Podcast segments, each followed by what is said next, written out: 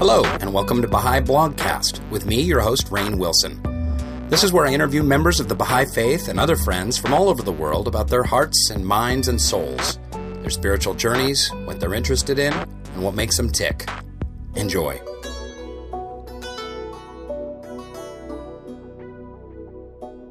Welcome to this episode of Baha'i Blogcast. I am so thrilled to be talking to one of my dear friends and someone who I look up to so much an extraordinary musician, composer, Baha'i speaker, raconteur, Mr. Tom Price, who is on the old Skype with me all the way down in, what is it, Adelaide? Yep, Adelaide, Australia.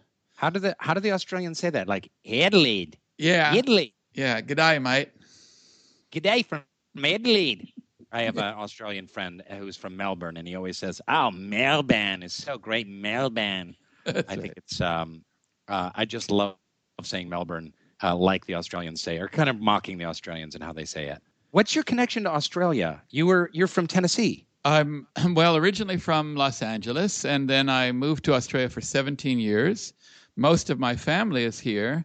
Then I moved back to the U.S. for 24 years, and then I was traveling uh, on a speaking tour, and I met someone who I ended up marrying, and so I've stayed down here. I now have a new wife in South Australia and a 10-year-old stepson. Oh, fantastic! That's great. So love brought you back to Australia. Uh, well, actually, it only brought me back to Australia for eight days, but it's turned into two years now. Oh, fantastic! And Tom, you have a fascinating story about how you became a Baha'i. And I, you know, I only have you for an hour or so, but is there any way you could give us the short version of that? It's uh, I've heard I've heard you give that talk before, and it's it's absolutely uh, scintillating. Wow, how I became a Baha'i. Well, there's I, that rich there's that rich and complex family history of yours in Sri Lanka and uh, all kinds of uh, exciting and horrible events that led to your kind of spiritual yeah. transformation. I guess it all begins with Carole Lombard. You know, Carole Lombard uh, uh, was a Baha'i. She was married to Clark Gable, and at one time she was the highest paid actress in Hollywood, and quite a beloved person because she had such a beautiful character. She and her mother were both Baha'is. And uh, uh when she passed away, uh, the whole Hollywood community was devastated, and her costume designer, Gwen Wakeling, who you also probably know is probably the second greatest costume designer in Hollywood, was so depressed at her death. And when she read the the notice in the Hollywood Reporter, it said Gwen Wakeling, dead at 33, I have made death a messenger of joy to thee. It was a quotation from her funeral, her Baha'i funeral. And Gwen was so interested in this that uh, she looked up the source of the quotation and soon became a Baha'i thereafter. So Carole Lombard had taught Gwen Wakeling the faith from the grave. And then Gwen Wakeling, because my father was in the film business and he directed and uh, he actually uh, produced films, first acted, uh, when he was overseas, Gwen Wakeling befriended my mother, who was very young, taught her the faith, and she became a Baha'i. So I kind of consider myself a spiritual grandchild to Carole Lombard. But I didn't know much about the faith uh, until my father took me to Sri Lanka, uh, where he was making a film in 1971, and a revolution broke out, a war, a, a very bad war. So my family left, except for me and my father, and they went to Australia on a stopover uh, back to U.S. And during that time, I ended up, me and my father both ended up being thrown into prison. This was during the Vietnam War when everybody hated America in the uh, Southeast Asian region. And where, was, where, where, were you thrown into prison? In Australia? In Colombo, in Colombo, uh, Sri Lanka, which oh, okay. in those days was called Ceylon. And my mother, uh, my father was making a film there, and my mother had left the country with my little brothers and sisters and grandmother, and so just me and my father ended up in prison. And uh, I was kept for three weeks in prison at the age of 15, and I was interrogated every day for about, you know, eight, nine, ten hours. Um, finally, they wow. released me. Um, I never got to see my father because we were both being interrogated, and they didn't want you know, when they interrogate people, they don't want them to uh, have collusion. Share stories. So then yeah. I uh, I flew back to Australia, and we waited in Australia for eight more months. They said they would release my father. Finally, after um, eight months, the U.S. Embassy said that the government of Ceylon had dumped the dead body of my father on their doorstep, and that was the end of my father. Um, and so we had wow. been waiting eight months in Australia. And during that eight month period, um, I, I, found myself in Australia with no, uh, I couldn't go back to the U.S. I wanted to go to USC and study law. And uh, I had no father. I, the, the, all the money was tied up in the film. Our, my life was totally turned upside down. And during that time, my mother introduced me to the Baha'i community in Sydney. And very soon thereafter, I became a Baha'i.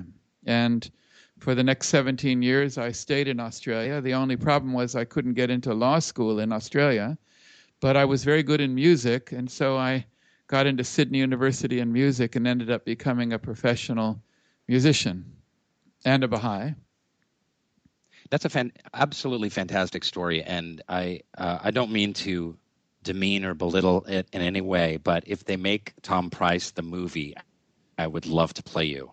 Well, it's it's a lot more complicated than that because yeah, that was the nutshell version, I'm sure. But after my father died, there were reports in the London press that my father was never uh, actually making films; that he was actually a spy for the CIA, and that he would would, would go to these countries uh, under the cover of making films because they were hot spots.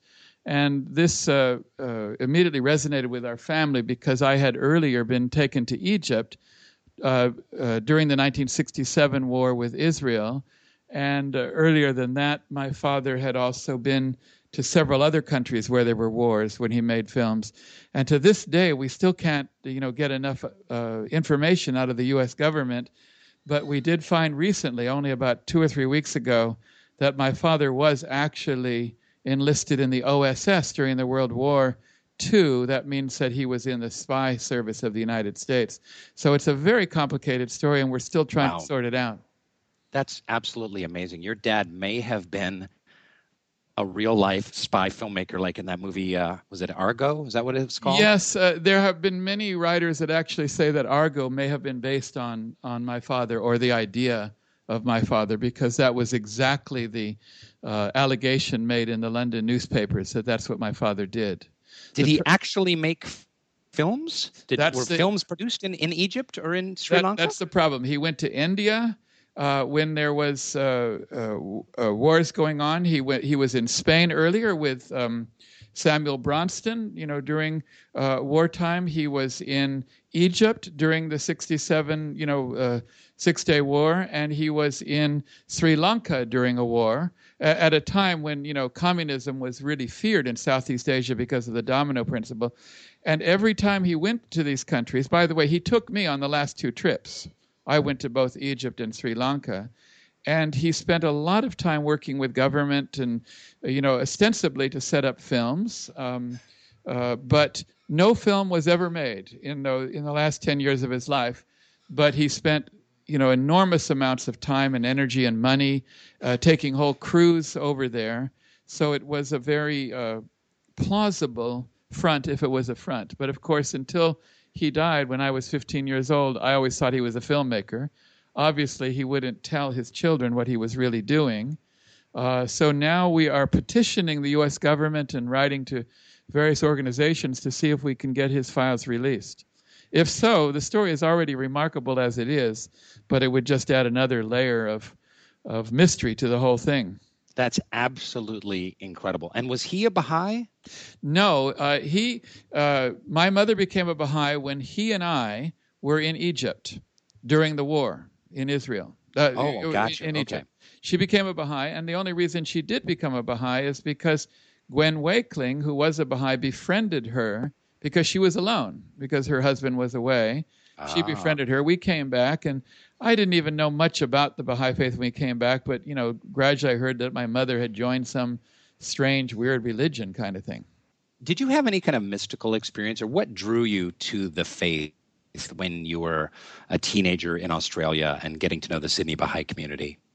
You know, uh, in those days, 1971, um, a lot of the Baha'i youth were kind of hippies. They had long hair and wore sandals, and everybody played guitar and sang and things of that nature. And I had just come out of prison in Sri Lanka, um, and I had no friends. And my mother took me to Baha'i meetings, and the youth in Australia had I don't know every two or three times a week they would get together and play guitars and sing, and they were just so happy. And uh, there was nothing more to it than that at first you know, just that I really, you know, loved them and, and had so much fun and I got caught up in it. And of course, uh, later on, I started to travel to Papua New Guinea every year and do service projects for three months in which I would w- walk into the highlands of New Guinea, where there were, even in those days, you know, many thousands of Baha'is that were living in the most primitive conditions in the highlands. And I really gained an appreciation for how the Baha'i faith could change populations. The, the, uh, the, highlands of Papua New Guinea, they were cannibals, you know, some of the regions we went to, and considered the most primitive on the face of the earth. And yet they were so deeply spiritual. And I think that greatly touched me. And so from about the age of 17, 18, 19, 20, in those years, I spent a lot of time doing Baha'i service projects in New Guinea. And then, wow. of course, later on, I got asked to do a lot of music for Baha'i temples. I ended up uh, doing music for the Samoan Baha'i temple dedication in 1984, the Indian temple dedication in 1986, and I worked with Ravi Shankar on the music of that. Then in 1992, I was asked to do the music for the Baha'i World Congress in New York. I don't think that I do anything um, for the Baha'i faith except in relation to art and music and drama, and even when I give talks, I kind of use the same approach. And I guess it comes from my film background. Or my father and my uncle and my great uncle, they were all actors and directors. And uh, segueing to music, since since you went there, um, I first became familiar with your work with the uh, incredible choral work and orchestrations that you did and composing that you did for the Baha'i World Congress. I was not there; I was not a Baha'i at the time, but I heard it afterwards and was really uh, blown away by your work and Jack Lenz's work.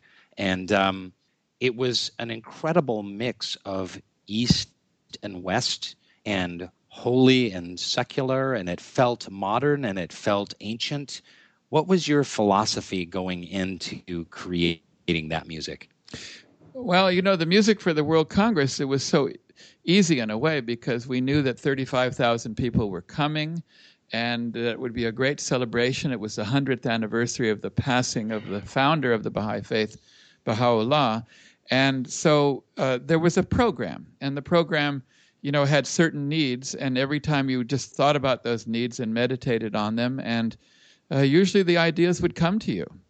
And uh, they wanted an oratorio on the first day in which we would basically cover Baha'u'llah's life in about an hour.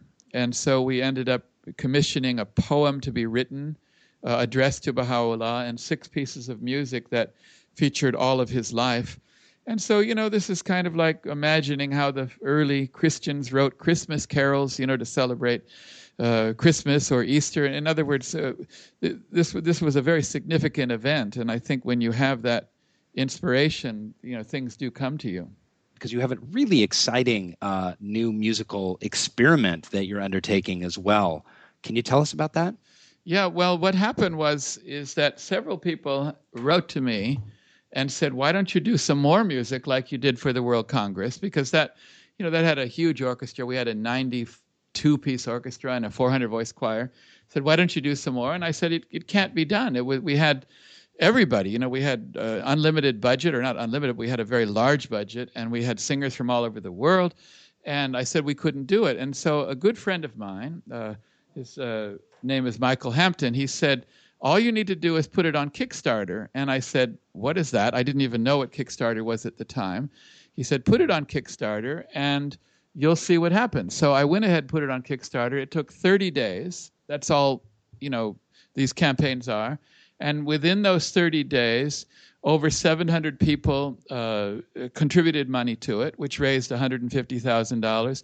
And more than 450 people signed up to sing in the choir in a way that is very exciting. It means that they can record their voice in their own home and then uh, the recording is just sent electronically and mixed in, even with a video of them singing. If you look on the internet, you can see this has been done a lot recently by Eric Whitacre and others. And so we we have launched that project, and right now we're composing the music. I have various composers working on it. I've just received a piece of music today that's spectacular from Graham Major, and uh, I'm writing some music. And uh, uh, in September, we'll start recording and by the end of uh, December, we'll have an entirely new CD, all new music, all with symphony orchestra, all with choir, set to the Baha'i writings or the Baha'i teachings. And who are some of the other composers on the album? Well, we've got uh, Sambal Taifi. I'm going to. Uh, she's a Persian composer. Graham Major, who uh, has written a lot of pieces that Baha'is are familiar with. Uh, myself, I'm using music by Ravi Shankar, uh, some that has never been released that he composed for the Indian temple dedication. And uh, we're reviewing music now from, oh, maybe 15 or 20 composers who have all sent us music. In fact, if anyone's listening now and they still want to send music, uh, we're still reviewing it. In other words, this will be the best new music possible. And also, Red Grammer has written a piece for uh, oh, uh, this, and it's going to be sung by him with him in a choir. It's a beautiful piece of music that he composed. Van Gilmer has also written a piece uh, that will be sung. And I may consult with my daughter Rachel, Rachel Price, you know, singer with Lake Street Dive. She yep. may write something for it too if she has time. Oh, wonderful! Oh, that sounds that sounds really exciting. So it's it really is a worldwide endeavor. Oh, absolutely. Um, uh, I think we'll have singers from all over the world from dozens and dozens of countries on this. And if people are interested in finding out more about uh, this project, is there is there a website or a place they can go on, online? Yeah, yes. Very soon there will be a website in which, if they want to join as a singer, uh, they can join up. There's just a tiny small fee that they can pay, thirty dollars, and then they can be part of this whole project and sing on it. The website is uh, dot com, And if you forget that, it stands for Global Choir and Orchestra Music Initiative.com. Fantastic. So, switching gears a little bit, Tom Price, your daughter is Rachel Price of the awesome band combo Lake Street Dive. I'm going to give you your chance to really gush about the success of your daughter because that band has really taken off over the last three or four years. Oh, absolutely. And particularly the last year, you know, now they're playing in very large venues all over the world. You know, they've they've been touring US since the release of their uh, new CD called Side Pony, playing in venues, you know, 3,000 seaters and more. Toured Europe, sold out, and now returning to Europe, I think, in November. And uh, no, I couldn't be prouder of Rachel. You know, she's been singing since she was came out of the womb. I think that she sang to the doctor when she popped out, and she's never stopped singing her whole life. Um, and uh, she sang with our Baha'i choirs since she was nine years old. She was touring. I think she did 17 tours of the world with the Voices of Baha. Uh, and now she's just a trooper, just you know, singing everywhere. No, I believe that you're going to hear more from them in, in the future because they write their own music, they sing it, and uh, they're considered, you know, very original uh, in the way that they, you know, nobody can classify them. They kind of are a neo soul, neo funk, neo blues. Uh, uh, you know, they've got all kinds of influences, and uh, yeah, people they, really they, respond to them. They really remind me of uh, kind of like Pink Martini. That yeah. it's uh, it's music for everyone. Um, yeah, it's uh, it's got some jazz and blues and soul and rock and hipsters can like them and uh, and you can listen to it with your grandparents. It's it's a, just a great vibe. It's now funny. you taught. You go, go to ahead. their concerts and you've got you know young kids and you've got old people, and and you, you, you it's just amazing. You know the demographics that they attract. That's fantastic. Now you taught all your daughters to sing at an early age. What? How did you do that? that? Did you just have them sing a lot, or did you give them specific vocal lessons? No, we we we did everything in our power to train them to sing. They had they had specific vocal lessons. All three of my girls, and we also took them to all kinds of music schools and music teachers. And I actually developed a a method of teaching, you know, based on my experience with Baha'i choirs. You know, when you work with amateur choirs uh, and you're constantly working with them, you learn all kinds of techniques to get people that are not trained to sing better. And so my three girls were like guinea pigs. You know, I would try out every vocal technique that I would learn, and I believe that that the, they are the uh, fruits of it. Because even my other daughter Emily, who's professional singer, you know, she's in sings with the Chicago Acapella, which is one of the great a cappella groups in this country. She sings with the Chicago Lyric Opera and all kinds of other things. She has a spectacular voice too, and uh, but also they sang with me in choirs uh, since they were very young. I think you know four, five, six, seven, eight years they were already singing in in my choirs, and very soon we were given solos. So, Tom, the way I really got to know you was through your talks I heard you speak first before I heard any of your recorded talks. I heard we're living here in Los Angeles, and I heard you speak a few times and was really blown away. And your Baha'i talks have become like internet sensations, and they get passed around. And I send them to people that aren't Baha'is um, who just love your way of approaching ideas. And you have several central themes that you come back to again and again. Now, how did this start? Were you always just a, a a good speaker? Did it come easily to you? Is it something you had to work hard at? And how did you get started at becoming uh, a Baha'i speaker?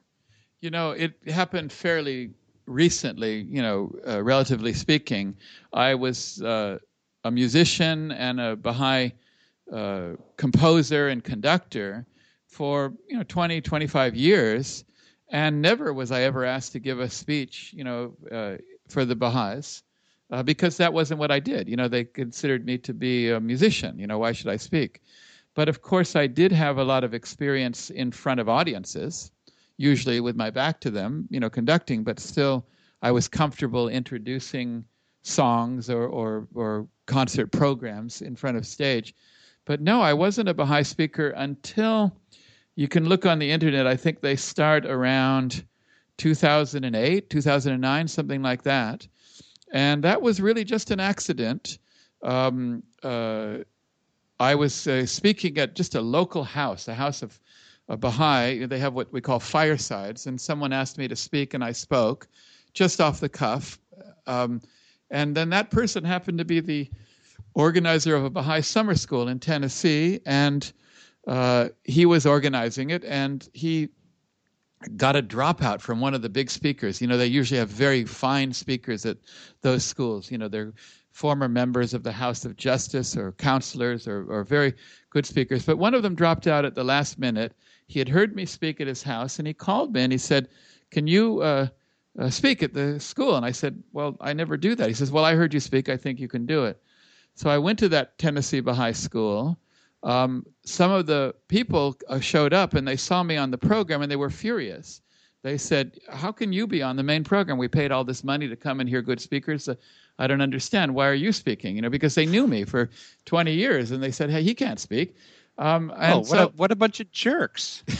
that's exactly what some of them said to me, and I, I said, well, I don't know. Blame, you know, I mentioned the guy that, that his name was Bill. I said, blame Bill. He asked me to do it, and uh, furthermore, I, uh, the other speaker on, at one of the schools, he was a f- former member of the House of Justice, Mr. Uh, Grossmann, and in many cases, they were the other speakers I had to speak, you know, immediately after were very well known. Anyway, uh, they also, for some reason, at that school had very good recording facilities. There was a, a guy by the name of Don Davis who recorded them professionally, and they always put them on the internet. And so I spoke there. I can't remember uh, two or three or four years in a row, and they ended up being on the internet. And people just started downloading them. It wasn't, you know, anything promoted or or stuff, but they started downloading, and soon uh, there were just literally thousands, in some cases tens of thousands of people. And so then other schools heard me on those talks from the Tennessee school, and uh, I started uh, touring. And so for I think for about four years, 2010, 11, 12, 13, 14, um, I would do about eight to 10 summer schools a year. I think I've done maybe 30 or 40 European uh, countries now in the last four or five years. And uh, I was on a tour two years ago that took me to Malaysia and Singapore, Australia, New Zealand. And that's when I met my current wife. Uh, I was speaking here in Adelaide, and that's where I met her at uh, one of the schools. So really, Adelaide. this yeah. In other words, this last five years have been very unusual. Um, but it's funny because I told you my life story that I ended up going to Sri Lanka, ended up in jail, becoming a Baha'i, and then becoming a musician. But my early life in early high school, I had actually wanted to be a lawyer and then become a politician. That was actually my goal in life. And I had decided I was going to study law, but I did a lot of work in my early days on public speaking. I studied public speaking. I was in debate in uh, high school. In fact, I was the youngest debate champion in Santa Monica High School. Uh, even uh, as a sophomore, I was debating the seniors, and I won two gold medals and stuff. So I had done all of that. And then, of course, when I became a Baha'i, I didn't become a lawyer and let alone a politician, which we can't even do, and didn't do anything about it uh, until accidentally uh, someone asked me to speak once. So I will continue doing that. In fact, I'm going to uh, have to give more talks uh, during the time, but this year I'm spending most of uh, my work on the music. But I do speak every week here in Adelaide on a course called The Science of Spirituality. And uh, I'm thinking of releasing some of the recordings of those talks. I think there's about 40 or 50 of them uh, that they made over the past year here in Australia. I love that topic, and that was one of the first topics I heard you speak on was the harmony between science and religion, which, as we know, is one of the fundamental Baha'i principles. And you weave stories of science and spirituality together so effortlessly. What drew you to this topic, and what are you exploring in these new 30 or 40 or 50 talks that you've been giving? I stay on the same themes. It's all about spirituality.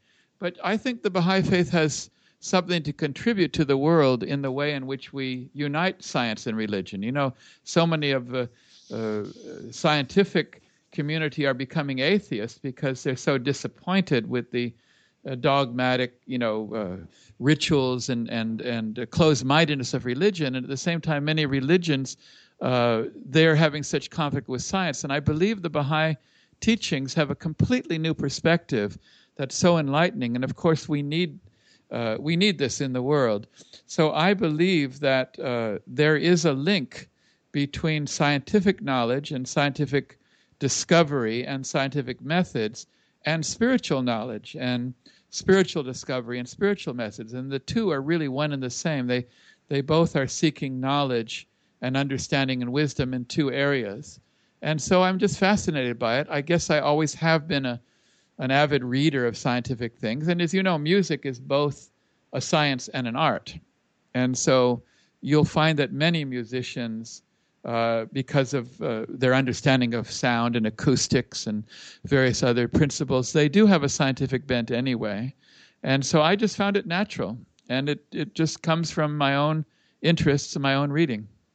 That's, uh, that's fascinating you bring that up about musicians being both scientists and artists. I hadn't really thought about that before, but you think about composing a piece of music and uh, all the technical expertise that needs to go into that, into the in harmonies and dissonances and themes and resolutions and and how they come together and there's repetitions and exactly when you look at when you look at music on a page it's not that different than looking at scientific formulas in some way.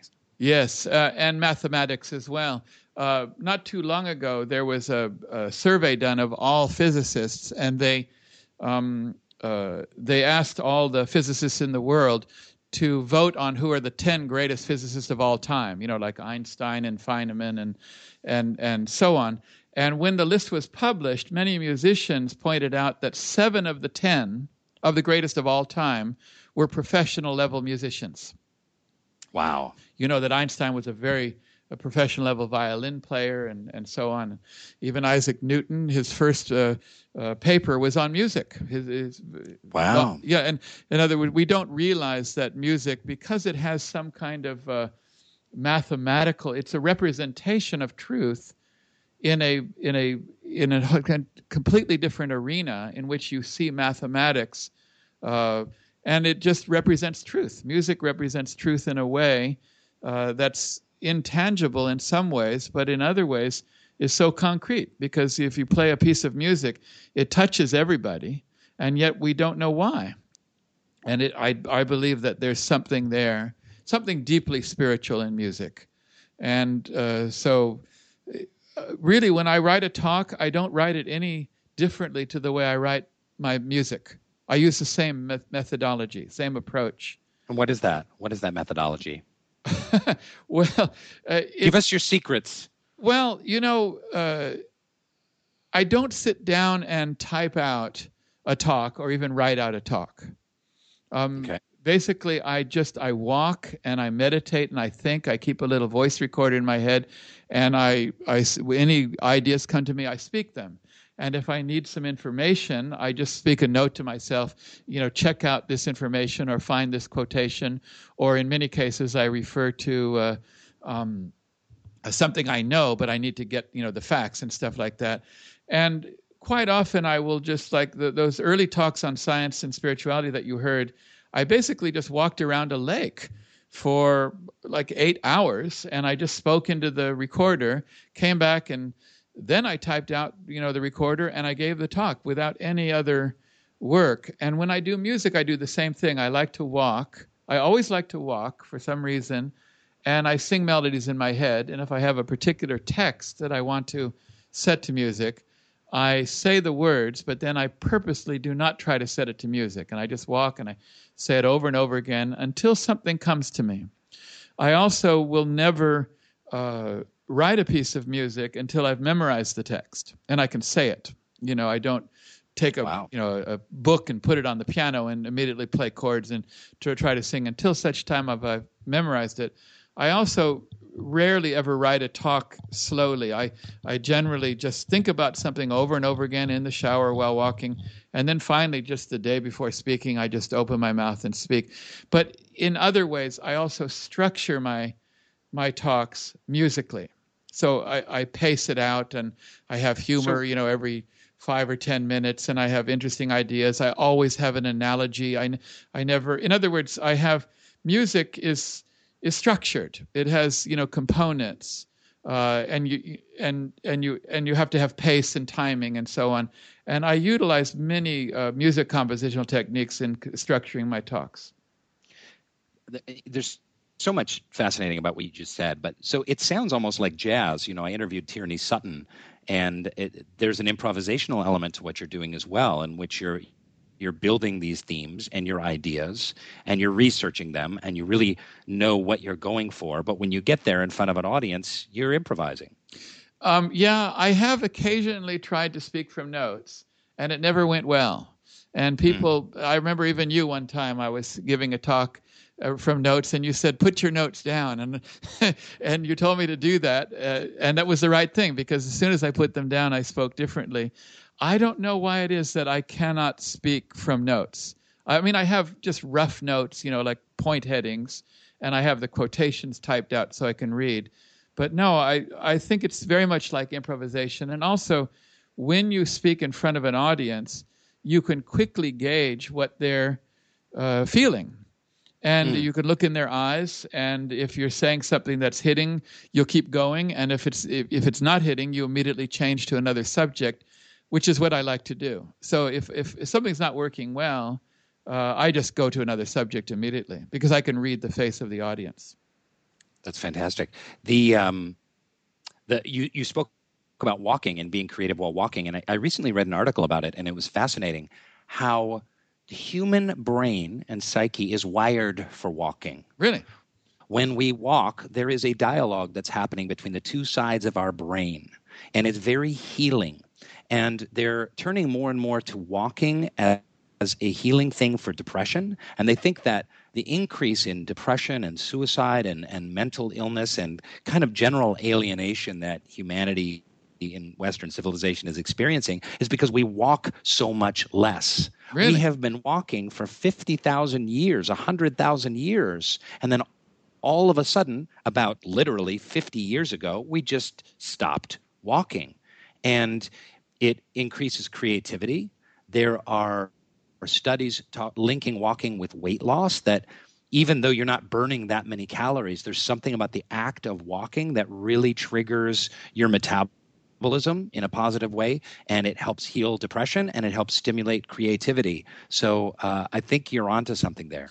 And you know, I don't know why it is I do that. I have heard occasionally other creative people uh, have also found that they get ideas while walking. There's only two places I ever hear music uh, or hear ideas. One is while walking, and the other is while taking a shower. Those, those are the only two times. and I don't know why it is, but uh, definitely walking is the way to go. And so if, sometimes I'll research something for a couple of hours, and I consider that kind of like preparing all the ingredients, you know, of, of a recipe. And then I consider walking to be like baking it or, or cooking it or incubating it in such a way. So I just I listen to all the ideas, I read books, I read subjects, and then I just get up and walk. And when mm. I hmm. do walk, I I don't force anything. I really just walk. And I try to do it like on the beach or in forest, you know, like nature and things like that.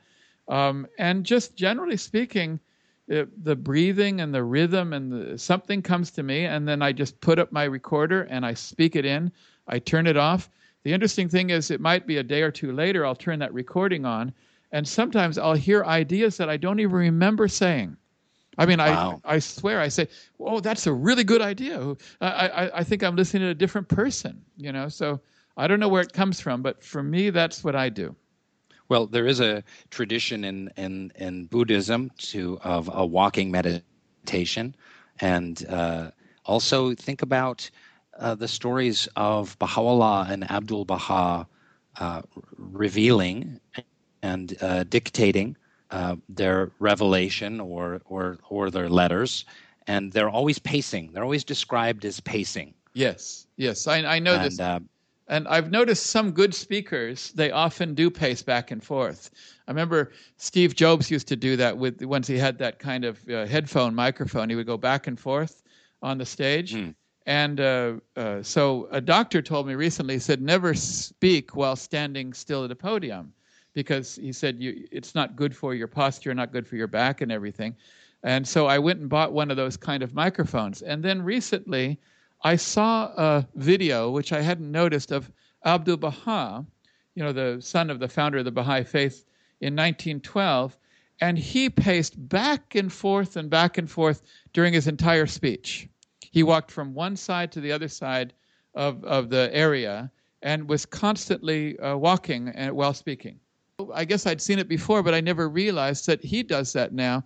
So now I'm going to try and adopt that even when I speak. I haven't done it yet, but if you see some of the TED Talks where they have the headphone microphone and they're not at the podium, they do pace a lot and they speak well. Of course, you know, stand-up comedians and others also do it. So I may even expand my my walking not just to preparing speeches, but even giving them. But I'm fascinated to hear the uh, the, the information you just told me about how others have found walking to be uh, meditative or or get a treadmill. no. and where are your talks available online? Do you have a website where you keep uh, a lot of your audio recordings? I did once, and then I had to get rid of most of them because uh, they were charging. The, my web uh, said that too much um, uh, traffic. In other words, there were too many people hitting it, and they wanted to charge me like hundreds of dollars a month. So instead, oh. I just let anyone have them, and people post them all over. And so, BahaiLibrary.org, I think it is, and two or three others, and of course, uh, several have been posted on Baha'i Blog. Um, and every now and then, people tell me that they found my talks in places that I don't know. So now I just let them go out there. Many people put them on YouTube. Uh, perhaps uh, in the future, uh, I'll have to get a website up but if the traffic got so large that I had to take it off. And for those who are unfamiliar with your talks, what do you what themes are you working on right now? What well, can you give us a little taste of these of these 30 or 40 uh, recorded talks that you have? I'm really jonesing to get to them. Well, recently I did a 6-week course which I may uh, allow to to go out called Spiritual Leadership. And it was it's a course on how we can be more effective as leaders, as bosses in businesses, or as leaders, or even as parents. Or, in other words, uh, there are certain principles that are more effective for communicating and leading and motivating other people. And they're, they're based on spiritual principles and they're, based on ideas of love and so on. And they have similarities uh, to, uh, to many of the, of the great traditions of leadership and qualities, but from a Baha'i perspective. And people found this very effective. In fact, many people that went through the course, it finished about three weeks ago, said that they they find they're much more effective at communicating, at uh, leading, at uh, teaching, at uh, educating their children, and so on. So I'm very pleased with that course. And of course, a couple of years ago, I expanded a course called The 12 Signs of Love. Uh, and that mm. was uh, very well uh, received. I've been meaning to write it up into a book. And I believe uh, within the next six months, my wife says she's going to help me by taking all my talks and transcribing them. And so I think maybe that will come out as well. But ultimately, um, my main aim is to completely uh, do a, uh, a dictionary of all things in the physical world that represent the spiritual world. In other words, everything uh, symbolizes something. What do mountains symbolize? What do oceans symbolize? What do what does everything in the physical world uh, represent? Because I believe that the physical world is a representation of the spiritual world. So I'm doing a complete spiritual dictionary of all spiritual concepts and how they relate to the physical world, and then explore those analogies. And that's a book I've started to work on, and I'm going to continue uh, working on because I believe that we can learn all kinds of things by closely examining the physical world and, and how it represents spiritual truth. Sure, You gave an amazing talk at the Mobini's house on just uh, garden metaphors. Oh, and yes. the, the plethora of different garden metaphors that Baha'u'llah and Abdul Baha used in their writings and talks about pruning and seasons and the variety of flowers and trimming hedges and all kinds of uh, great, great ideas. Yes. Well, because the, the garden and plants are constantly used as a symbol for the growth of the spirit, because the human spirit grows. It's, it's, a, it's a living organism uh, that grows and will continue to grow. And so all the principles of growth in this world that, that we see in in in nature, in organic growth, in plants and animals, and so on. All of those principles uh, are are valid throughout all the worlds of God. They're, they're all there, and so it so happens that a garden uh, and the way in which plants grow has tremendous uh, uh implications for spirituality. And you know that if you look at a rough, wild, you know, if you just leave your front garden to grow, it doesn't look very good out front. But if you if you do certain things and, and, and you tend to it, you can make it so beautiful. And it's same with human beings.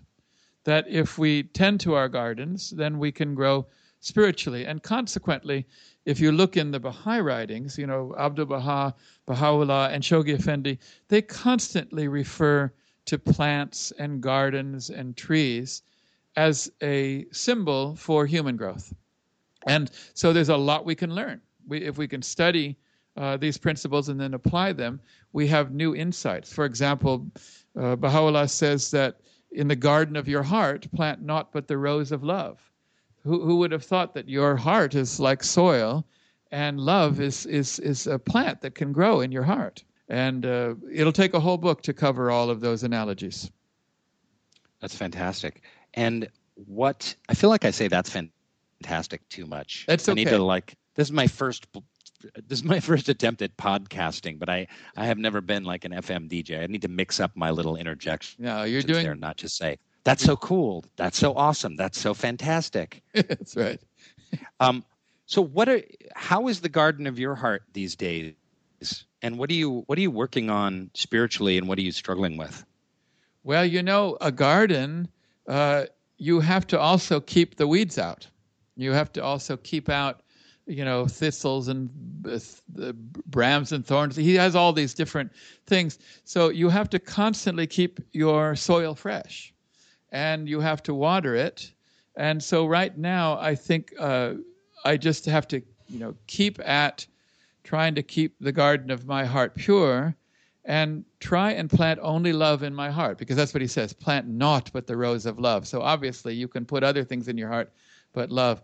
And the only way you can keep love in your heart is to constantly look at people and try and see only good in them and uh, try and praise them and, and try and ignore their bad qualities and if you do that uh, then you'll find something will grow inside your heart but if you look at people in a negative way if you uh, consider their faults or shortcomings, then that's like a weed that also grows in your heart. And so I think that's really my main thing is that uh, we have to learn to constantly look on everybody as if they're our friend. Even if they're our enemies, we should always look at them as our friend. And in that way, you'll find a rose will grow in your heart, and that rose will be love. A beautiful thought. And what are you reading these days? What Baha'i works are you reading or, or meditating on or pondering? Um, well, right now I'm restudying all of uh, this. There's a book by Abdu'l Baha called Some Answered Questions. And fairly recently, maybe about six months to a year ago, an entirely new translation came out. And uh, I don't know if, if everyone knows that, but if they do, it's really important to reread that now. So I'm reading that right now and particularly focusing on the scientific subjects, uh, particularly the Baha'i teachings on evolution, uh, the origin of life, um, uh, the existence of God, those, those subjects which are covered in some answered questions. And I believe at some stage I would like to give a talk on the Baha'i teachings on evolution and try and somehow bring unity to the scientific and religious community on this issue. Do you have any gems from that? What what's popping out for you about the Baha'i teachings on evolution? I just believe that the Baha'is have a completely different perspective um, uh, to Christianity, Islam, Judaism, Hinduism, uh, and also different to um, mainstream science or, or what we call atheism or humanistic, you know, secular humanism and so on. But basically, the belief in Darwin's theory of evolution, which has evolved, it, it's such opposition to um, to religion. I believe maybe the Baha'i teachings, because of their balanced view and their uh, unique understanding, can maybe unite science and religion in this area. And for those of uh, you that are aware of the whole uh, field of creationism, which is the you know the religious belief that that the Earth was created and that Darwinian evolution is not valid. My great grandfather is considered one of the founders of scientific creationism.